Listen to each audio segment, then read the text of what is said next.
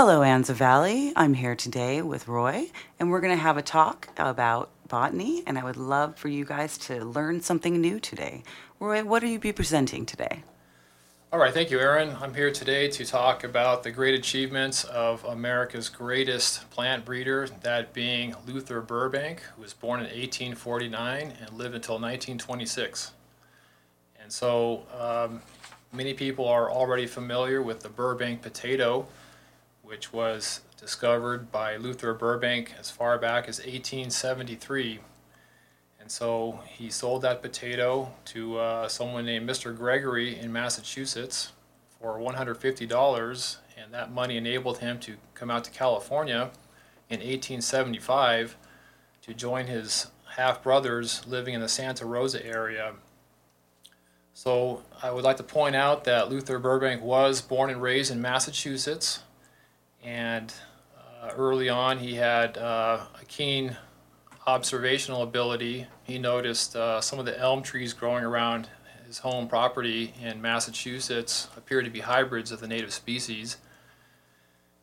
And uh, in addition to this, uh, he was growing the, the potato variety called Early Rose. So that was uh, something that was available in his time, and he noticed something unusual, and that is there was a seed ball on one of the plants in his garden. So uh, he carefully watched it uh, throughout the season, and then uh, it turns out that that seed ball towards uh, the harvest season just disappeared.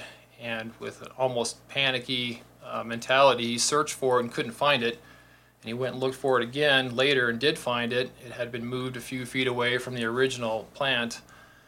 So he uh, retrieved it and carefully picked out the 23 seeds that were inside. And the following season, those were planted. And uh, again, with uh, careful precision, he watched the plants grow. And uh, at the end of that season, he had um, he noticed there was variation in, in the uh, resultant potatoes.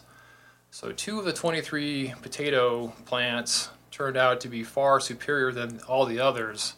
Some of the others were red skinned, some were white skinned, or you know brown skinned with white flesh, and uh, the two good ones were uh, were white uh, white potatoes inside, brown skinned white potatoes on the inside. So of those two, he um, later selected one, which uh, is the one that he sold to Mr. Gregory and uh, he had supplied him with uh, a few spuds to trial in his garden. And uh, the following year, that being, I, believe, 1875, uh, he, uh, he being Mr. Gregory was very pleased with the uh, results of the new potato. It was far superior to the variety called Early Rose, itself being a seedling of a potato variety called Early Goodrich. So um, Luther Burbank was hoping to uh, make about $500 on the sale of that potato. But uh, Mr. Gregory pointed out that new potato varieties were going to come along uh, soon and that uh, he was not going to be able to recoup his investment if he had paid more than that. So, anyway, um, Luther sold the rights of that potato. It was named the Burbank seedling, by the way, by Mr. Gregory, and um, Luther used that money uh, later in 1875 to travel with California. He had uh, had heard glowing reports of uh, the Santa Rosa area, and he was very interested in moving out there to see uh, for himself uh, the wonders of California. So um, when he got to California, he began work as a carpenter, and um, on the side, he also collected seeds of native plants for various firms to sell uh, around the world. And then um, his mother later bought four acres in Santa Rosa on the corner of Santa Rosa Avenue and Tupper Street.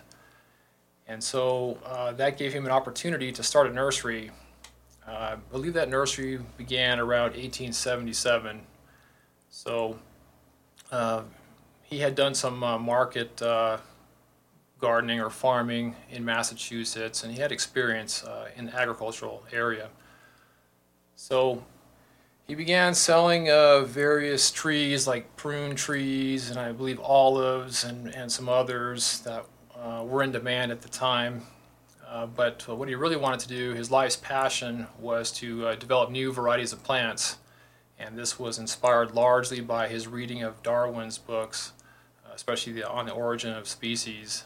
Uh, so he was uh, very interested in, in, doing this for his work. He had a, uh, a full fledged nursery going, and by the year, um, I believe around 1884, he was starting to look more towards spending more of his time uh, developing new kinds of plants.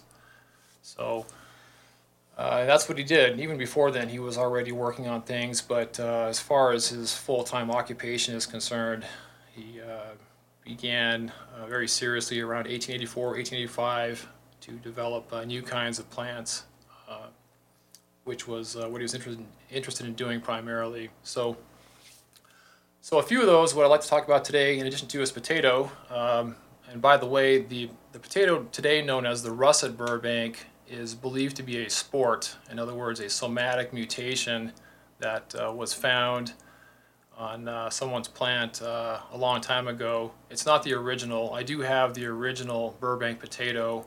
Um, I, I received uh, spuds from uh, a facility in Sturgeon Bay, Wisconsin. The potato uh, germplasm repository, the gene uh, bank, if you will, for the, the National Clonal Germplasm Repository System.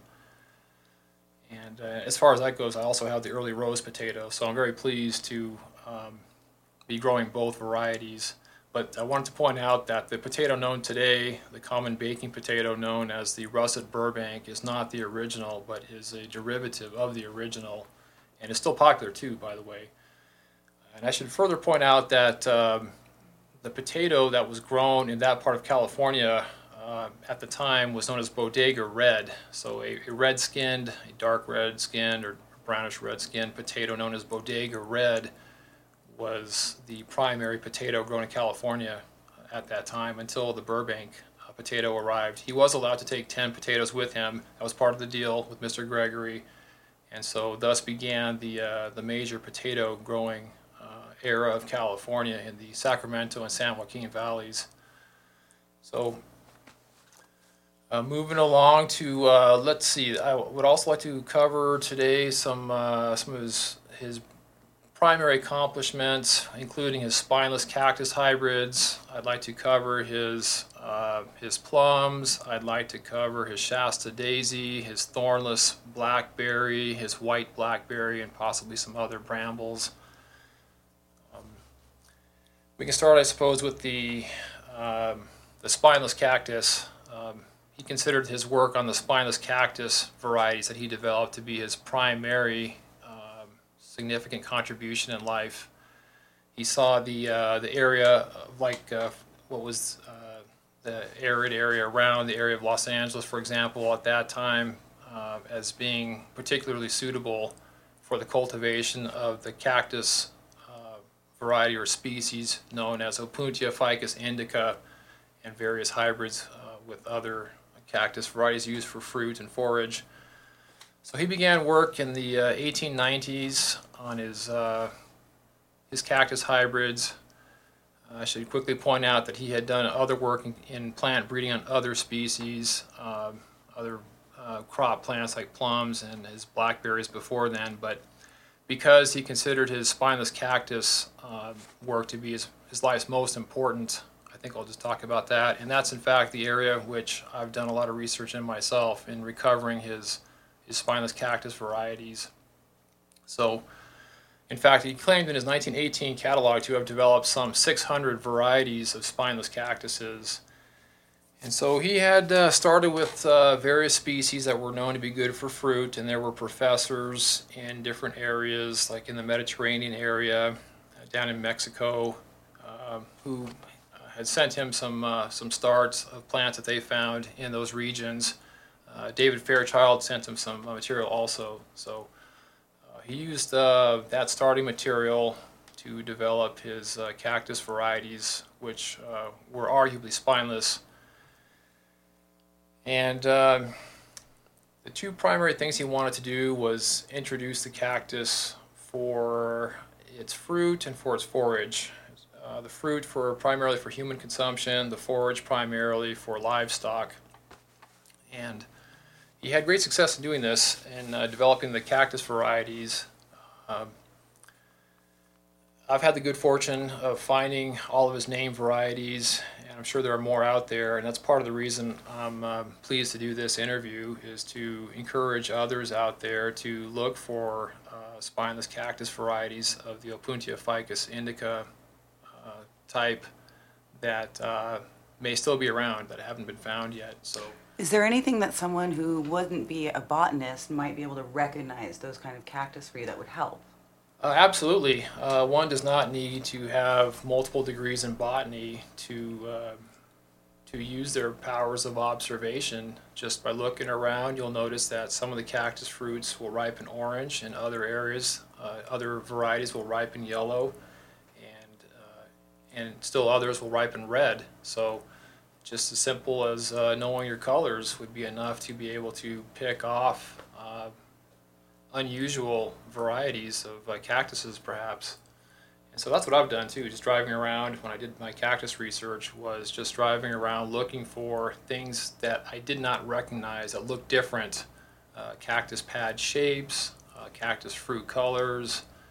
Uh, so of course in the fall, uh, well, actually starting uh, late summer into fall is a good time to look for cactus varieties based on the type of fruit they will produce as, uh, as they are ripe at that time. So, so um, I've had great success with this. Uh, Burbank had great success in developing his cactus varieties. Um, he sold one cactus pad. The technical term, by the way, is cladode, uh, but for the common usage, I usually just use the term pad, although it's also known as a leaf, uh, a slab, etc. He sold one of those of one of his new hybrid varieties in 1907, and that's pronounced 1907 uh, for some folks, uh, for the sum of $1,000 uh, to a Mr. Uh, John Rutland of Australia, and that included the rights of distribution in the Southern Hemisphere. So uh, he used, in fact, the, uh, the proceeds from that single sale, that single pad, to build a new house. It paid for most of his new house a two-story house, which was across uh, Tupper Street from his uh, older house, which was uh, there since I think the late uh, 1880s or so. In 1907, $1,000 was a lot of money. That's right. People forget that uh, the value of our money has um, greatly diminished, uh, especially since 1913 and the implementation of the, the Federal Reserve. In fact, if you go to the CPI inflation calculator website, it only goes back to 1913, showing the inflation. Uh, so $1,000 in 1913 has the purchasing power today of over $24,000 wow. in today's money. So uh, one can imagine that it was worth even more than that going back to 1907. And, uh, you know, houses, in 1970, for example, could be purchased for around 12,000 uh, to 16,000 for a house. Uh, nowadays, it may be hard to find a car for that price. Well, even a tiny house is even, thirty thousand dollars or more. So. Right. So, um, so uh, he built a two-story house with the proceeds with the proceeds of the, uh, the sale of that cactus, and um, he did fairly well with that. Now later on, something called the Luther Burbank Company was set up, uh, where he sort of uh, gave them the uh, responsibility of marketing his cactuses, and unfortunately, uh, a lot of off-type cactuses were sold as genuine Burbank varieties, and the company did not last. It got a bad reputation and smeared his name as well. So I believe it, it only lasted from around 1912 to 1916 or so, and then went belly up. But uh, I'm pleased to report that his cactus varieties are still out there. In some cases, I've only found one uh, particular example of, uh, of his named cactus varieties, but uh, I, I did have the good fortune of finding uh, his cactus plants. Now, I should also point out that I had um, had been visiting the Luther Burbank Home and Gardens in Santa Rosa as far back as late 1987 uh, at that time, the, uh, the old cedar tree, the Lebanese cedar tree, was still standing.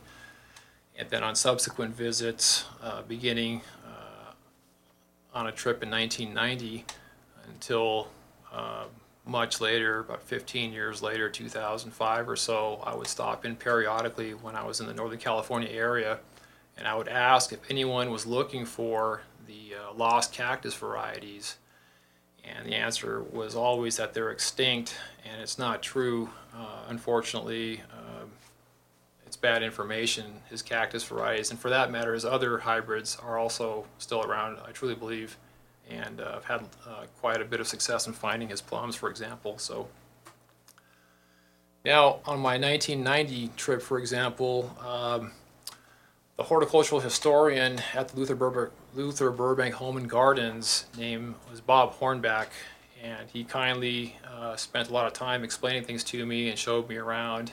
And he had done some preliminary work himself trying to ID the spineless cactus varieties that were still around on the property in Santa Rosa.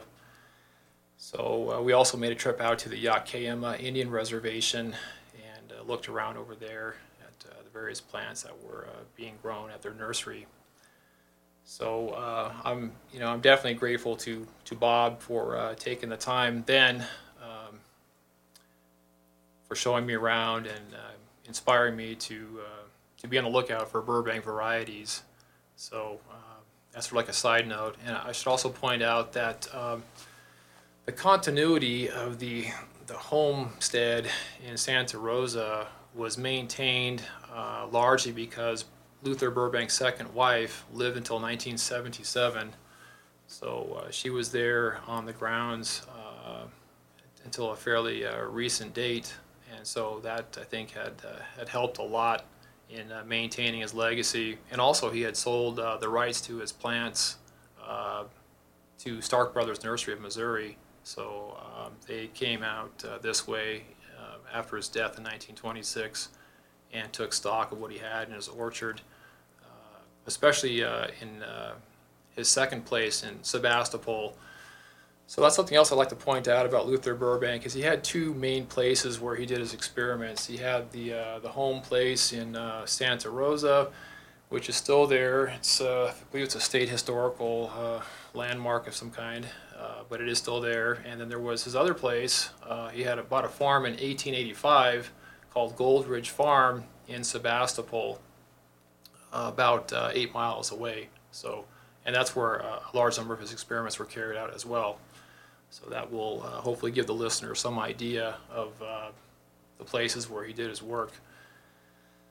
So yeah, as far as the cactuses go, I believe I've I've touched on most of it.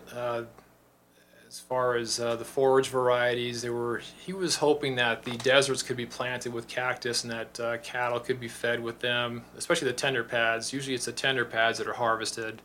Um, the new growth, the, the, the new flush of growth is what uh, was recommended for, uh, for livestock feed. Uh, horses are said not to care for it that much. Cattle seem to like it. Um, in fact, the milk of feeding milk cows, the cactuses would be better than what the feed was being given to them, them at that time.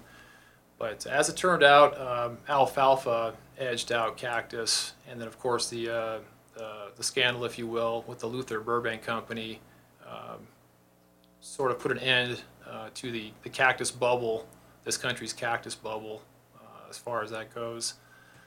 So, um, Which seems too bad here in the desert because it seems like you would have had plenty of space and, and ability to grow cactus. well, right, but it turns out that the, uh, the primary species of cactus he was using actually do need a little more water, and the best specimens I've found have been near the coast. So they uh, they can handle dry, but they seem to prefer uh, look best with the maritime influence. So uh, this is not and this is not something that would probably be doable in a high desert area. Just uh, some of his cactus varieties were uh, advertised for their cold tolerance, but the majority uh, would not be uh, suitable for, for example, the, the Mojave Desert, for example. Um, Or even up here where it freezes. If Right. We freeze, it might Right. damage them. right, they will suffer damage from uh, very cold nights. So, um, but I eat cactus on a weekly basis. Uh, I like it a lot. Uh, the way the Mexicans prepare it, uh, saute pieces of cactus, cut them into squares, and uh, in a pan, throw in some eggs, scramble some eggs, and it's very good. Uh, it tastes good. I like it. I usually add some uh, Lawry seasoning salt uh, to the, uh, the cactus as it's cooking, and then throw in the eggs and salt it again uh, with and add pepper too, of course, before eating it. So I like it a lot. It's nutritious. I've been told there are medicinal benefits of the cactus. Consumed that way, especially for those with uh, blood sugar issues, diabetes, type 2 diabetes. I knew someone who had taken uh, the Nopal pill because his doctor told him his blood sugar level was too high, so he took the pill and actually brought his uh, blood sugar level under control.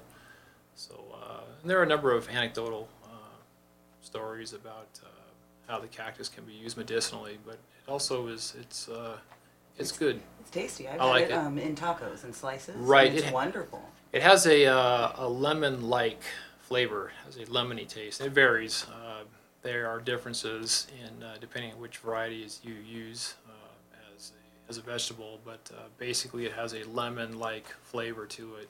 So and uh, initially when you when you slice it up, it's edible. Also, by the way, I should point out uh, raw or cooked, so you don't have to cook this one. It does have a, a slime to it, which is disagreeable to some people. Something I guess suppose akin to okra but um, I've also been told that the slime is where uh, most of the nutrients are. So it's just It one seems of to the be that way a lot. Like the, the skin or the, you know, it seems to be that fruits tend to have a lot of right. of For an example of apples, for example, that's where you find the highest percentage of quercetin, and which is uh, very healthy for you. So. Um, so yes, uh, yeah, definitely. Uh, there's some benefit, uh, a lot of benefit in uh, consuming um, cactus. As far as the nutrition goes, I had some old numbers from the 1907 catalog where an analysis was done on the percentage of ash and, and you know, crude protein, but I, I, I really need to uh, check uh, some modern studies and see uh, which vitamins particularly. I would imagine vitamin C would figure prominently in the uh, constitution of cactus as a vegetable and uh, some others. So, um, so yeah, so uh, you know the cactus, it's uh, I like it a lot. My my work, my searching for the uh, lost varieties has tapered off. Um, so I do believe there are more out there, probably uh, probably a lot more, but uh, hidden away on on uh, private ranches, private property, and hard to find. So.